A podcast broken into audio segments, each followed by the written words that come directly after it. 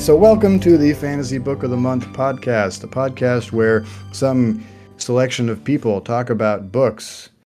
Sometimes. Yeah, I'm Peter Schaefer, and that's me. And I'm here with Rachel. Oh, I'm very hungry. Very hungry Rachel, and Katie. That's me. I just ate popcorn. So she's less hungry. And every month we talk about some sort of theme related to the books that we're reading. And this month's theme is indigenous authors. I don't know that we are the right people to talk about it for a very long time. So I think, I mean, if anything else pops up, it pops up. But I think to start, we really just want to say, read more indigenous authors, read more minority authors, read more disadvantaged authors. Get those viewpoints in sci-fi and fantasy and everything else, right? Right, people? Yeah. Because I'm pretty sure almost everybody had to read a Sherman Alexie book at one point, right? No, just me? Okay. Well, I had to read... You might have missed me at some point or somehow. Okay. Well, I had to read two separate books for two separate English classes in college, and that was like my first foray into indigenous authors, and he is very, very open about it. But otherwise, it's very hard to like find someone specifically indigenous because you get, like, I was complaining about this earlier. You can get Rebecca Roanhorse, Rachel, what was his name? Stephen Graham Jones. Stephen Graham Jones, who writes horror. Or Darcy Little Badger, but she like just started cropping up, and that's pretty much it for fantasy. Now I'm worried that only reveals to our listeners how little we searched. I tried. I searched. I went. Okay. I think we should clarify. These are the ones that piqued your interest. Okay, yes, because I do not like futurism, which every article on the internet was like, "Oh, here's futurism," and it's blah. Okay, so fantasy. I see. So you were cutting out a block of the authors that you could find, making which I would an already small crew even smaller. Yeah, but I would classify them more on the sci-fi front. Got it. Yeah. Because there is no point of reading diversely if you don't like, or not going to like the book that you're going to read. Right. If you're not going to like it, no matter what. Yeah. It's like, if I read an indigenous author, but it's a romance book. Bleh. You're the wrong audience for that author. Or at least that book by that author. Well, it's setting itself up for failure. Yes. You're setting yourself up for failure. Yeah. Anyways, so I wanted to clarify that. Yes, yeah, good, for sure. Good point, because I was just on a roll complaining. Like, the Rebecca Roanhorse's other series that starts with The Trail of Lightning, I'm probably not going to read, but other people would find it interesting because it's a dystopian kind of urban fantasy, and that's not my jam these days. Sure. Because you're living it? I don't need that reminder right now, thank you. Anyways, this is a fantasy podcast, not a realistic bring you down podcast, Katie. Sorry. Let me just talk about the unicorns in my backyard then. That's right. The dystopian unicorns. They have knives stuck to their horns. They're ready to shiv anybody who comes too close. Watch out for them. Yeah. I am sure there's many other indigenous authors that we missed because we're all specifically looking for our personal interest in books. Yep, probably. And in fact, we'd love to hear some more recommendations. Yes, so, I went to Twitter and I sent the call out, and the one recommendation that I got was Rebecca Roanhorse. And I even like, yeah. Which, yes, you know. But I was looking for a little more Not the same book you guys read. That's true. Spoilers. That's true. So if you, dear listener, have more Indigenous author recommendations, and please do, then please email us at toomanythoughtsmedia@gmail.com. Is that correct? Did I get that right? I don't, sounds right. Do you think any of us are admin here? No. I don't know what's going on. All I know is that I always turn to Nick for the email address because I don't remember it. But we'll see if I remembered it or if those emails go nowhere. Take your chances, listener. Or go to our Discord and yell at us for poor representation or something. There's a Too Many Thoughts Media Discord. Yep. Yes. Also, I just remembered there is a native booktuber called A2 Brody on YouTube. Oh, that's cool. I just remembered they existed. Lovely. What are you currently reading? What am I currently reading? I'm reading a book called... Oh, man, let me remember the titles. Someone else talk while I remember the titles. I am currently reading Of Kings and Killers by Will White and The Gilded Ones by Naomi Forma. Naomi Forma. Sorry. Nice. I tried very hard. That's okay, and everyone who listens by now should know that you're also dyslexic, so I'm currently reading the second book in the Cousins O'Dwyer trilogy by oh my fucking god.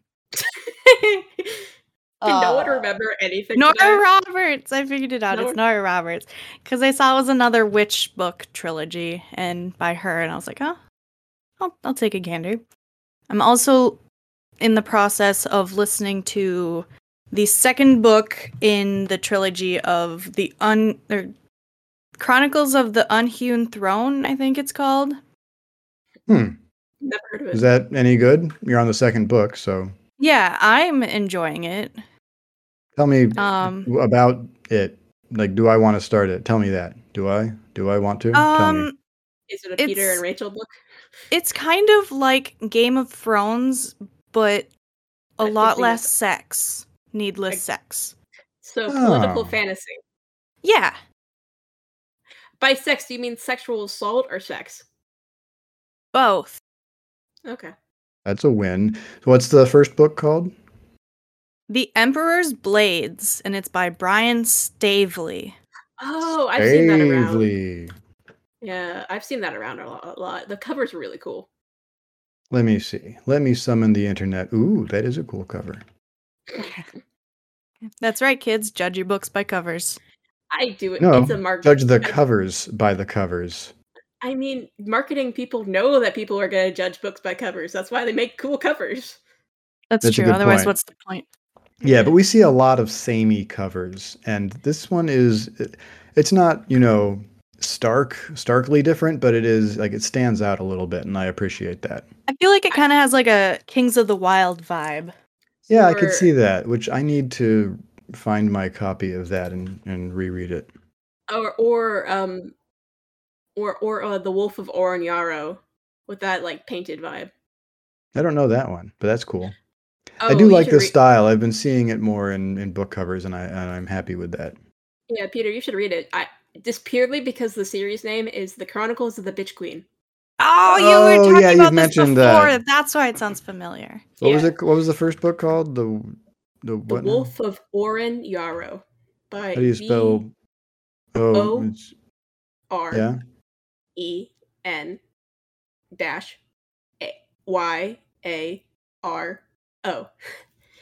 took a lot of brain power. I understand. Thank you for expending that. Oh, that is a good cover also. All right. So now I have some books to order from my local independent bookstore. Peter, do you need another book to order? Because I read Elatsoe. Elatsoe. Oh, are you talking about your book now? Yeah. That is a pretty good segue. As long as you don't mind that it skips... the books that I am currently reading in my life now. Go ahead. No. I want us to acknowledge that I'm not really worthy of anyone's time. No. Katie's making that explicit. And no. I'm going to cry. Do you want to hear me? I'm going to record myself crying. And we can just play that on a loop over the whole episode. Good. And I want you to wipe your tears and send me the tissue. Katie, you got to make him more cookies. Oh, no. I those are great cookies. I'm going to make you fat, Peter. Oh, no. I'll just give you cookies to my children. They can't gain fat somehow. I had that power until like 3 years ago.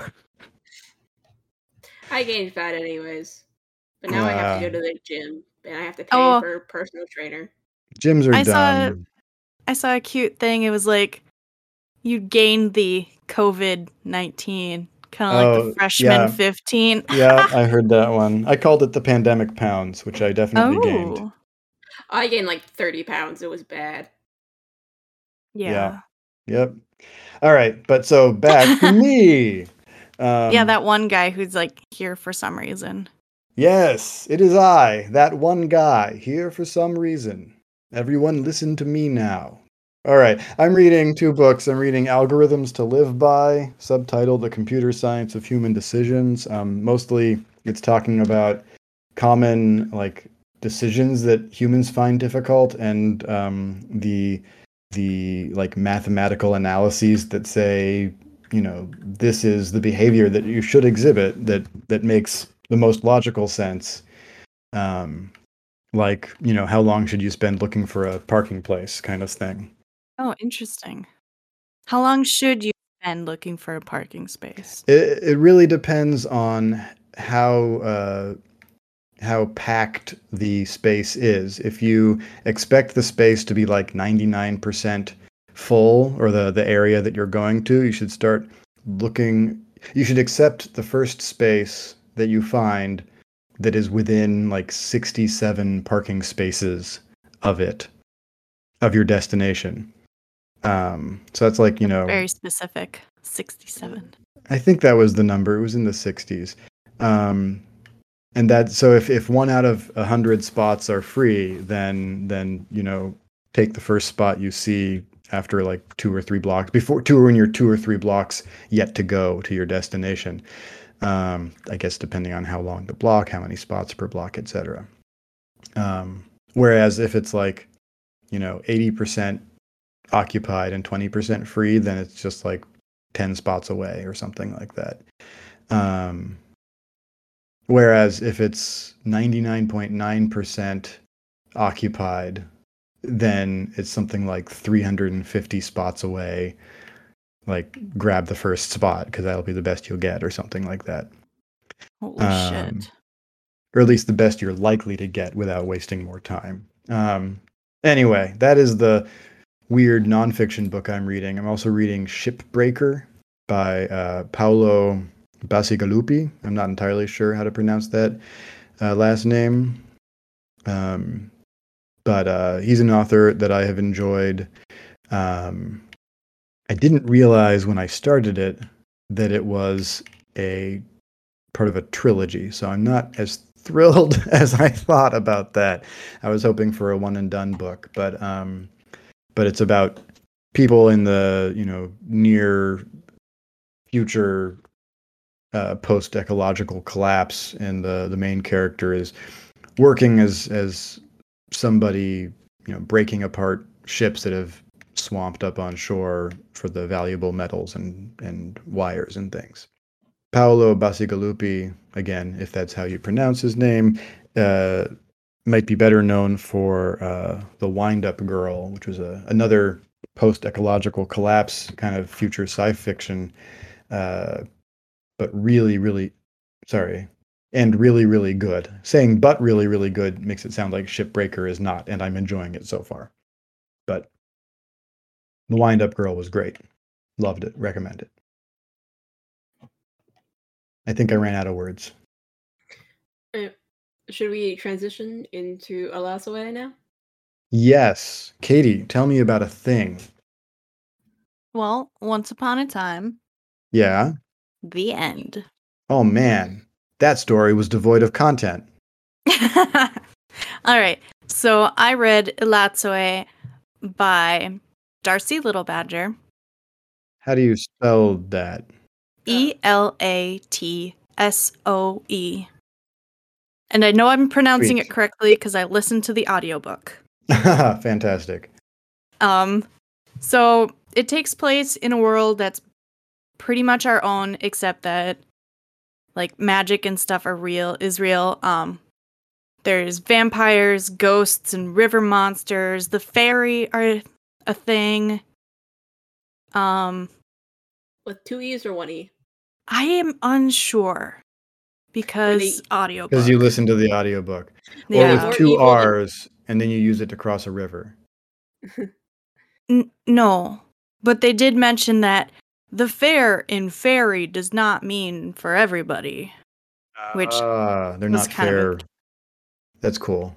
Yeah, I thought that was a cool line. Yeah. So it's probably the more evil fairies. Yeah. So it's about a murder. Oh. It's a bit of a young adult murder mystery because Ellie, as she is nicknamed, she can talk with the dead, but not in the way that you'd think. So apparently human ghosts are like super bad.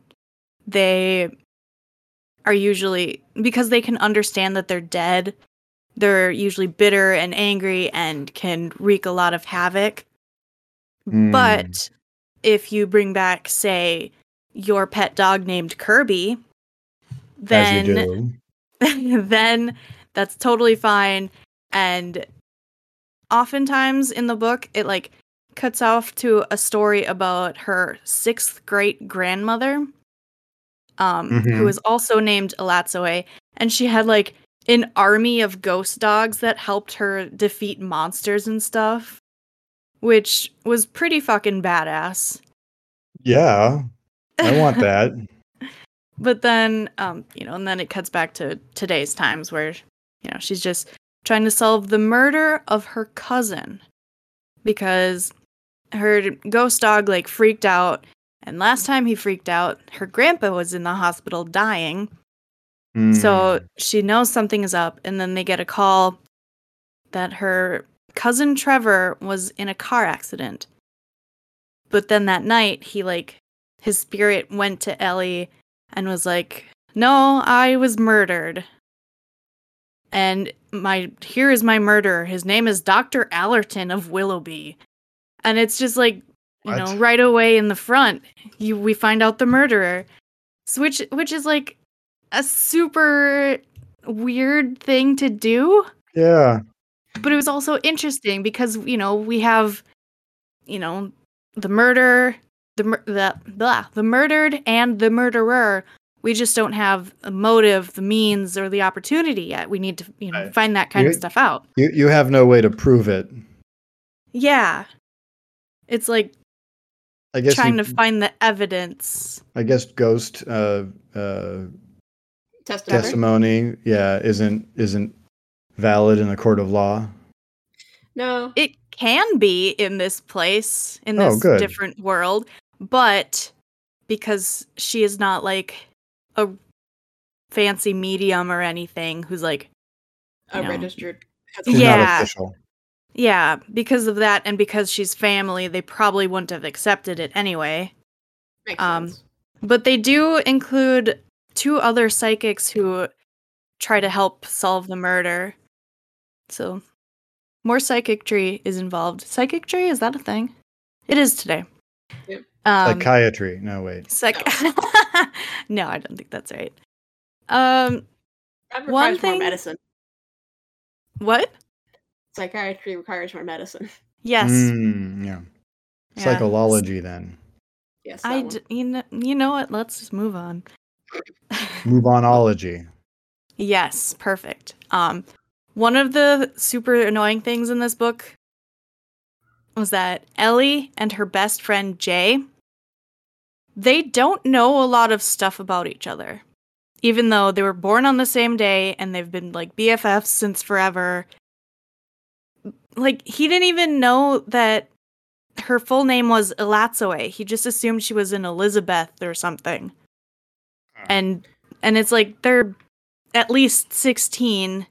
You'd think that would have come up at some point. Like, I don't know, maybe she would have been in trouble in some point. Exactly. I was just gonna say that. Like, her mom would have come up and been like, "Elatsoe, you knocked that shit off."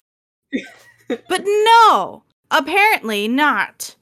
And also, he's a vegetarian, but she doesn't even know that he doesn't like peas.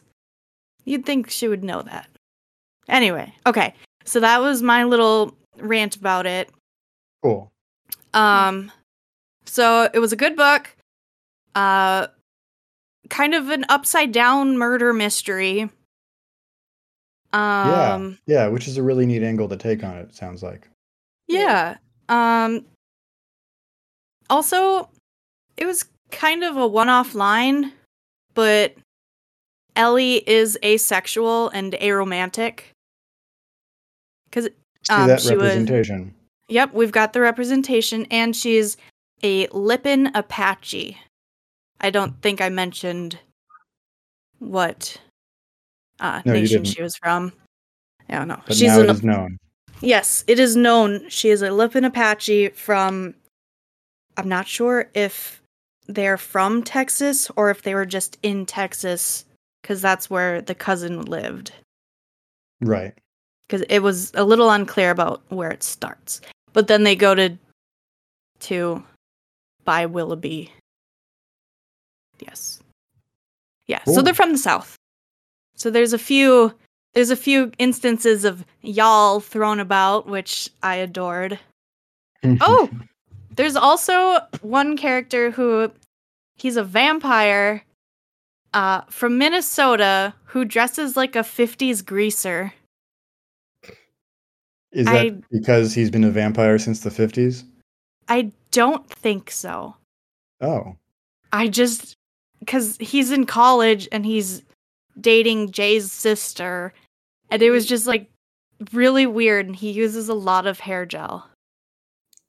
Is he just stuck as a college student from the 50s? You know what? I don't think they really went into it. Now I'm worried. Not worried. Wondering. I mean, I'd be worried because he's also dating somebody's sister. Yeah. Yeah, and you have that thing where lolly vampires. Next topic. Yes. Okay, so that was Elatsoe by Darcy Little Badger. 5 out of 5. It gets 5 hippos from me. And ooh. Yes. That's more than the usual number of hippos. That is. It's a lot of hippos. So I hope you've got room, Darcy. They're coming at you. All right. And you guys, you've read the same book, right? We did. We both went to Rebecca Roanhorse, not literally, and read Black Sun, which I enjoyed a great deal. And Rachel? It was okay. I had some issues with the world building for the context of the conflict. I didn't feel like I had enough to care about either side. Interesting. So the world is a very it's pre-Columbian. Yeah, pre-Columbian, Mesoamerican setting. We follow the political intrigue of the Sun Priests in the holy city of Tova, while a young, blind, scarred... I can't read my own writing. Named Serapio. A blind and scarred kind of monk-seeming person is traveling towards the city of Tova, and traveling. What's that? A graphic ritual child abuse in the very first scene. Yeah. Is it necessary to the book, or could we just skip that chapter? It's kind of 100% integral. Oh, yeah. Okay, of course it is. All right. I mean, at least it's integral and not something they just included for gits and shiggles. Yeah. But it's very graphic in the first scene. Yes, and child abuse. I don't know if it's a clarify. should I kind of classify it as abuse? I mean, like, it's really hard to say. Basically, as we learn in the first chapter, that it's okay. I would say it is abuse because the child can't give consent. Even if they can't. They can't really give an informed consent because they're not really old enough to think through the consequences. The mother had this child and raised them for the purpose of this, and like told them, like, the child knew, but, you know, were they 10 at the time? 12, I think. 12, like, but how well does a 12-year-old understand? You know, really understand what it means that they're about to be blinded and scarred. And scarred, yes, and, you know, carved with a whole bunch of bloody scar marks that will mark them for life, but also blinded. Yeah, that's so fucked up. It is, and it's supposed to be. It's ritualistic and traditional, but it is child abuse because the child can't give informed consent. Also, power dynamics, because the person performing the ritual is parent. Is their mother, and yeah, and it's very but like the book does not paint it ignorantly as obviously good or anything. Like that is the very first beginning, and we cut quickly to like the present day where that person is. It's 10 years later, I think. I think it's 10 years later, and so the person is in his young 20s, and like has accepted all of this and like bought into that this is what is real or necessary or the way things are supposed to be. And the book never felt like the book said from an authorial stance that, yes, this is obviously good. I feel like we're supposed to be questioning the mother's behavior the whole time. I don't know. I just wanted to put a contact warning because it is the first page. No, that's a really good thought. I'm glad you did that. But I also want it known, like, that the book, I feel like, handles it as something that is problematic rather than just containing a problem but not really acknowledging it. Yeah. I will say the weak points of the books with the conflict at the end, because I feel like it just happened. I don't know. Like I feel like it had been building up a lot. Like I appreciated that. The book does, like, it is part of a planned, I think, trilogy. Yes. And so it ends on only a kind of cinches off the story, if you know what I mean. Yeah, just for me personally. There's a lot of loose ends that can be cleaned up. That's the thing. Like, I often get upset with books that don't tie up enough at the end of the book. Like, if the book's not finished, don't finish the book. But in this case, like, while the story is clearly not done, the book cinched off enough of the story and felt like it brought enough of the loose ends together into a confined space, if that metaphor is sufficient, that I felt satisfied anyway, and I really enjoyed the journey there. So I wasn't upset with the book for not being, you know, a complete tale. Yeah, there is a lot of foreshadowing for the end. I just didn't care for either side, really. That's too bad. I liked the Sun Priest main character that we had. And I liked the sea captain character that we had, and though I think we got a little bit less into his head, I liked the blind Serapio. Okay, I'm not expressing this well. The bigger picture, not the individual characters. Well, sorry, I understand. Sorry, I flowed into talking about the characters because the first character I brought up, the Sun Priest, is integrally tied into one of the factions. And so I didn't care about their story, her story, until much later. I felt that would help. Yeah, because I felt very bored while reading that point of view. I see. No, I enjoyed that point of view, and So I think that probably tied me more into the caring about the conflict that was rising or growing more tense or whatever you want to call it inside the holy city. Okay, I would like to explain. Like, I wanted more context of why these sides are hating each other, other than. I didn't feel like it needed a lot more context because it was like they got old beef with each other, yo. It's we're like hip, that. We're cool. I'm neither of those things for damn sure. But that's it. Like, old bad blood is one of feels like a really genuine reason for two groups to be at loggerheads. I just didn't. It wasn't. That's fair. That's fair. It didn't grab you. The thing that I found least attractive about the book, or perhaps most disruptive about the reading. I still very much enjoyed the book and do recommend it. But the thing that I recommend it. I'm just causing discourse. Absolutely. Absolutely. By all means, provoke speech. The thing that I found most disruptive about reading it was the chapters all came with the header of what day it was, how long it was until a certain date that we were counting down toward.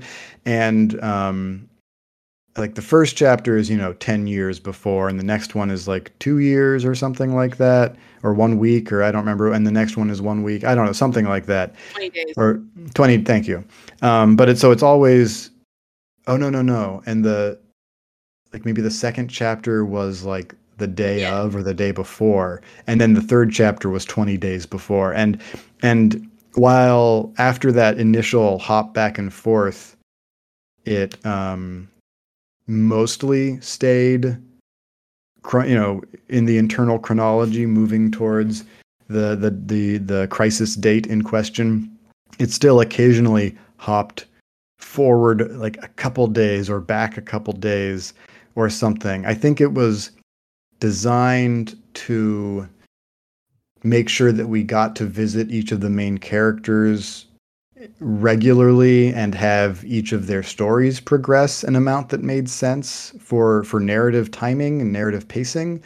But it also, for me, I find those headers, whether it's, year 2378 AD, month July 75th, and then the next chapter is 2 weeks later or whatever. I find those always very hard to track. And so I found it, the same, similarly difficult here. Yeah, I tend to ignore most headers. Yeah, I often don't note them well. Yeah, and also epitaphs, because most of the time I'm I don't really care because I just want to get into the story. Sure. Also, I tend to forget the header mid-chapter.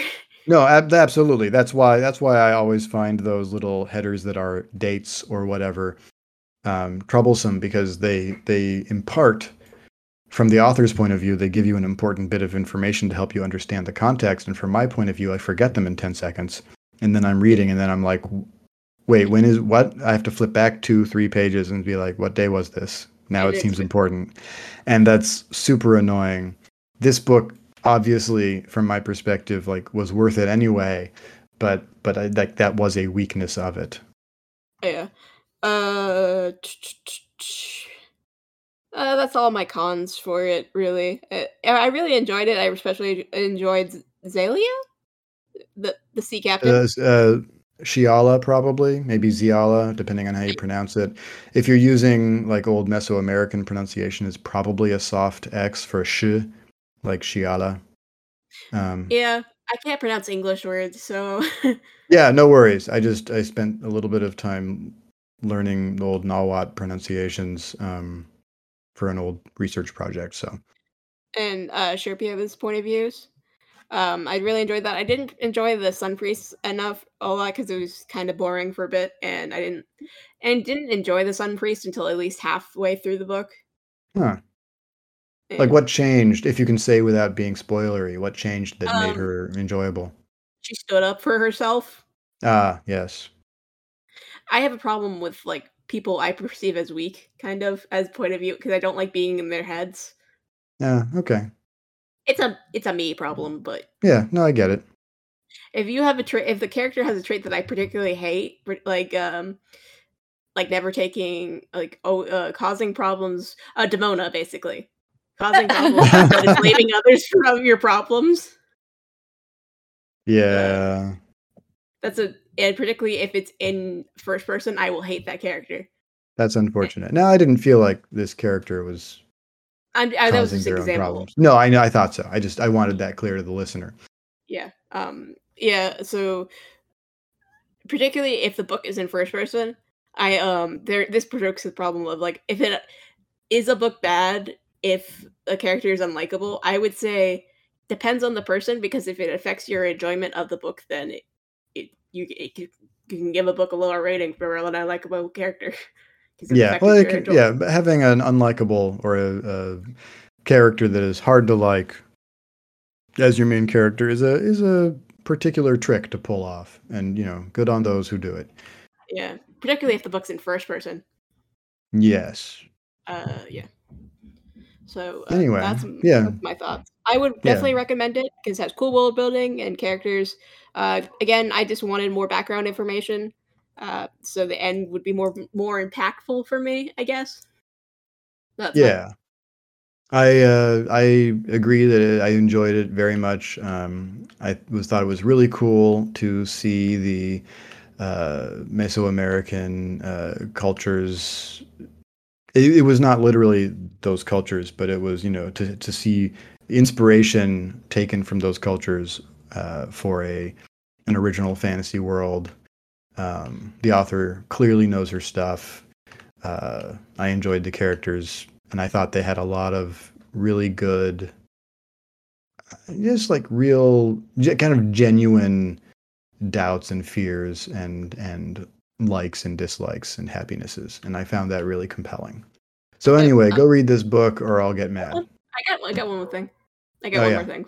Yeah, yeah. For the r/fantasy bingo squares, this would fit for revenge in hard mode, where revenge is central to the plot, and trans and non-binary characters, but not for hard mode. Ah. Ooh, good one. Elatsoe would work for, personally, the new to you author for me. The mystery plot, debut author, because this was her first book. And forest setting. Probably not hard mode. I don't know. I don't pay attention to that part. Yeah. The end. Right. The end. Everyone, turn off your podcast now. Now. Hey, we've got a shill shot. Don't you want to shill things? I really actually very much do right now, yes. But I'll go last. Katie, who are you and where can people find things that are you? I'm Peter Schaefer. You can find me on PH. No, I'm just kidding. I'm not Peter. Oh, man. I believed it. I'm Katie. I'm Katie. You can find me on Twitter @ShimmyBooks, where I tweet if I remember I have it.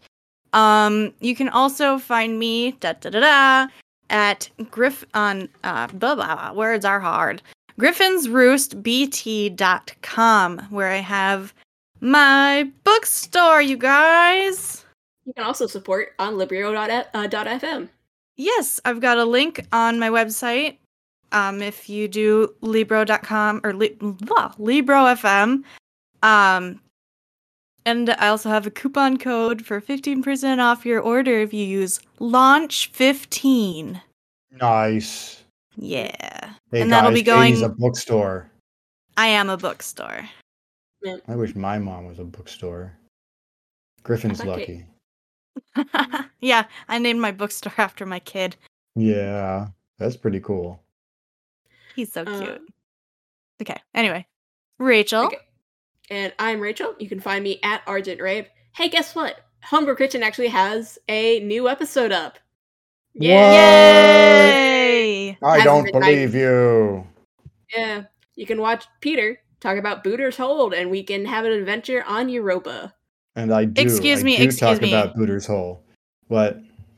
Booter's Hole? Yeah. You gotta watch the episode. It sounds very mysterious and enigmatic, and you're gonna have to listen to the episode to find out why we talk so much about Booter's Hole. We also may or may not have made Alien Jesus. Oh my.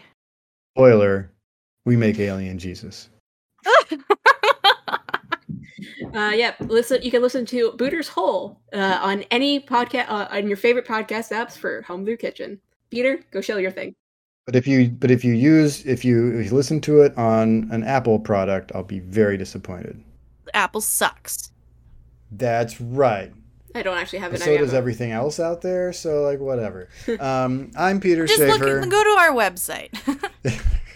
I'm Peter Schaefer, and you can find me on Twitter at ShoelessPete, and you can go right now to ShoelessPeteGames.com and order my new, freshly printed role-playing game, The Well, about people who live underground in a city where they've fled from the surface long, long ago, and now they have to fight their undead ancestors that have risen above them as they move further down and explore abandoned cities and look for lost treasures and die, probably. Maybe. Yeah, you never know. It's super fun. It is. Thank you, Katie. It's super fun, and I made it, and the book looks amazing. I just brought home the first copies yesterday. I'm just super happy with it. And I could honestly keep saying words similar to these for the next 10 minutes, so I'm just going to shut up. That's at ShoelessPete on Twitter and ShoelessPeteGames.com. Go do that thing. Make me feel alive. Also, don't forget to yell at us at toomanythoughtsmedia.gmail.com, at gmail.com. That's right. And if you go to toomanythoughtsmedia.com, you can find links to the Too Many Thoughts Media Discord, where you can find our channels as well. Anything else, my wonderful peoples? Yep. All right. Then, yes. I was just going to say, also, if you want more recommendations from an actual indigenous person, you can go to A2 Brody on the YouTubes. That sounds great. Yes, thank you. And all right, well then, we're done here. Everyone listen to our words and think they're great. Tell your friends, leave a review on whatever review service you use, because that's apparently important for us to ask. And thank you. Until next time, please keep reading.